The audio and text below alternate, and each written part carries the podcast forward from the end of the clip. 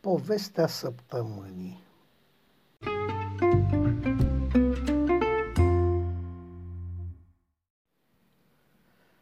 O poveste pe weekend. Caritate. Un caz revoltător ne-a fost adus la cunoștință de către unul dintre corespondenții noștri locali.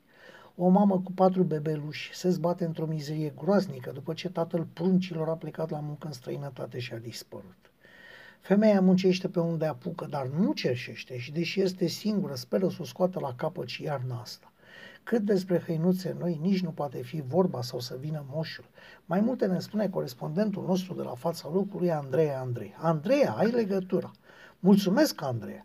Un caz mai puțin obișnuit a fost semnalat ieri în județul nostru. O mamă cu patru copii rămasă singură după plecarea soțului la muncă în străinătate îi crește pe cei mici fără niciun ajutor și fără să se plângă. Se întreține pe ea și pe copii din ce câștigă muncind cu ziua pe la vecini și din alocația pruncilor. Cu totul nu adună lunar mai mult de 12 milioane bani care abia ajung de mâncare. Un ONG din localitate i-a adus ei și celor mici alimente și hăinuțe binevenite, mai ales acum că se apropie iarna. Din nenorocire, unul dintre bebeluși este grav bolnav și are nevoie de o intervenție chirurgicală care nu se poate face decât în Germania, dar care costă peste 20.000 de euro. Același ONG a deschis pe numele femeii un cont unde puteți face donații. Aveți toate informațiile pe ecran și ne anunță că deja oameni cu suflet mare au donat până acum 3000 de euro. Pe această cale le mulțumim și sperăm ca copiii să poată să aibă un viitor mai bun și datorită bunăvoinței dumneavoastră. Andrei, ai legătura.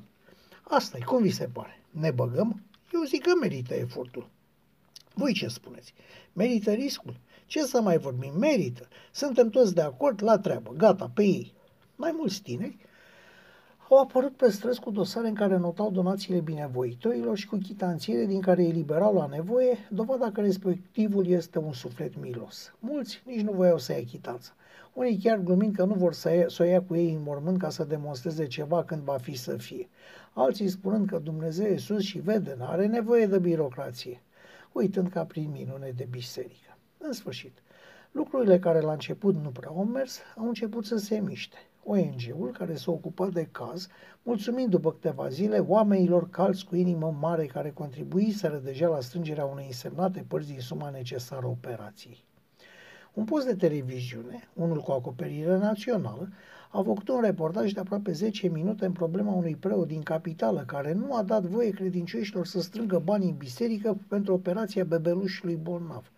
Reporterul, cu un nume nemțesc, însemnând câmp cu flori, lăsând de înțeles că biserica se opună donațiilor în această cauză, privindu-le ca pe o concurență la Catedrala Neamului și la tot lanțul de afaceri popești necurate cu vinul de împărtășanie, cu pădurile retrocedate, cu banii pentru construcția de biserici, imagini care se derulau pe ecran în timpul citirii reportajului. Preotul nu a putut fi găsit să spună părerea. Din spirit de frondă, persoane care niciodată nu s-ar fi gândit să dea pomană, considerând gestul neproductiv și totodată înjositor pentru cel care primește, au dat fiecare câțiva lei pentru operația copilului. Au dat ostentativ pentru acel copil, dar nu pentru biserică. Posturile TV de știri au avut mai multe talk show-uri de la ora 21 până la 23, emisiuni care se ocupau în principal de soarta copiilor defavorizați, dar nu în ultimul rând de ineficiența guvernului, de slaba funcționare a autorității pentru protecția mamei și copilului, de slăbiciunile sistemului de sănătate și mai ales de modul defectuos în care sunt cheltuiți banii publici. Partea cu banii publici a generat o nouă serie de emisiuni, de anchete, unele cu camera ascunsă, în care erau arătate cazuri flagrante de proastă gestionare a fondurilor, inclusiv europene. Internetul a prins din zbor ideea și pe mai multe rețele de socializare s-au constituit grupuri de oameni de bine, care au început să umple paginile prietenilor cu cerere de ajutor. În mod neașteptat, în acest moment a fost amestecată și poliția. Mai mulți internauți acuzând o anumită persoană că s-a folosit de contul de Facebook pentru a aduna donații în numele copilului bolnav, donații pe care de fapt le-a reținut pentru sine. Poliția anchetează în continuare cazul. O învățătoare a văzut pe internet o acțiune făcută în America și a copiat-o cu mare succes, adică un târg de jucării, în care elevii ei de ciclu primar și-au vândut jucăriile vechi între ei, iar banii strânși au fost donați în același scop caritabil. Ideea a prins, mai ales când s-a aflat de unde provine, fiind reluată în școli din mai multe localități. Doamna ministru al învățământului, în mod discret, a felicitat inspectoratele școlare județene.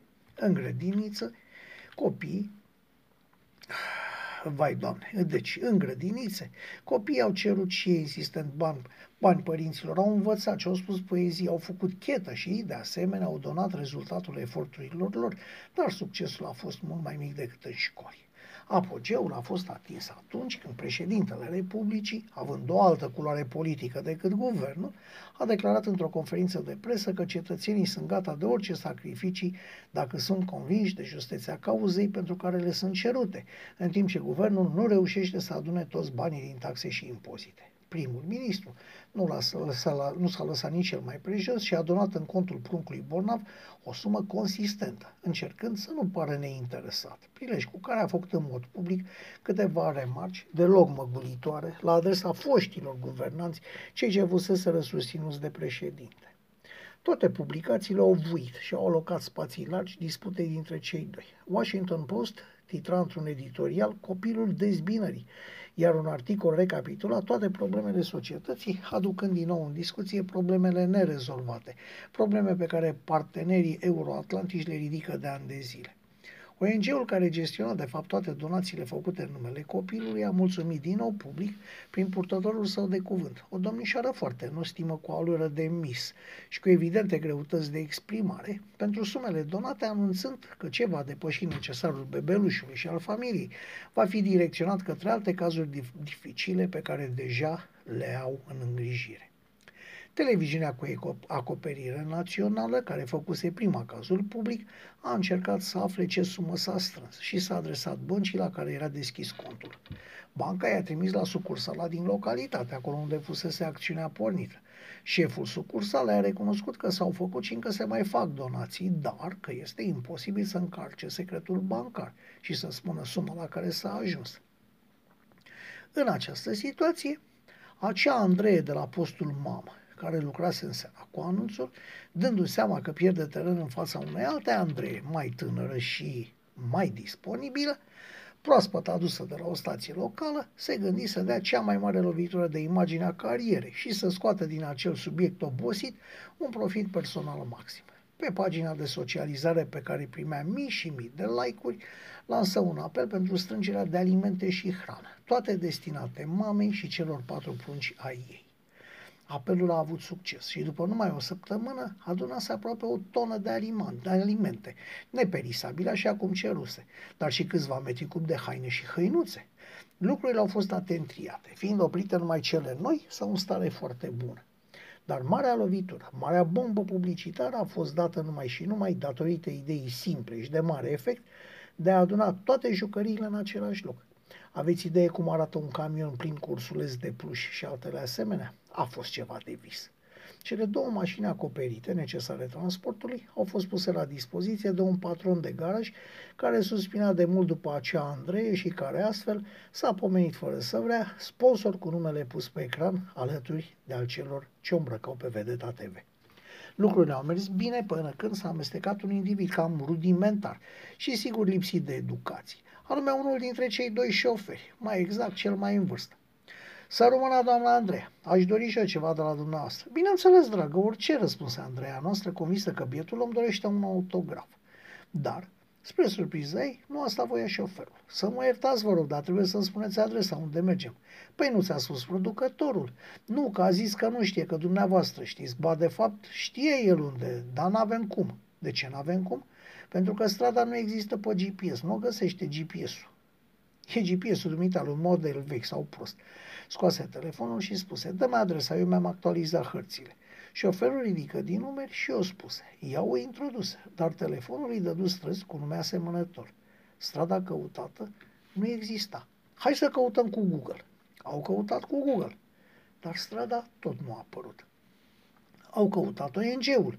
Nu l-au găsit nu era înregistrat nicăieri. Au căutat adresa ONG-ului. Nu exista nici ea. Au sunat la prefectura locală și la poliția orășenească. După mai multe încercări au obținut răspunsurile de care se temeau. Adresele nu existau. Acele străzi nu fuseseră niciodată în orașul lor.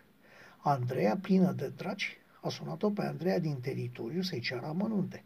Andreea din teritoriu nu știa niciun fel de amănunte, pentru că ea nu făcuse reportajul. Îl luase dintr-un ziar local și doar îl citise din reședința de județ. Se și vedea în spatele ei, în reportajul original, o panoramă frumoasă a celui mai important oraș din zonă. Nu se deplasase în oroaiele acelei localități uitate de lume. Andreea din capitală simțea cum îi se taie picioarele. Ce facem? Nu știu. Zău dacă știu.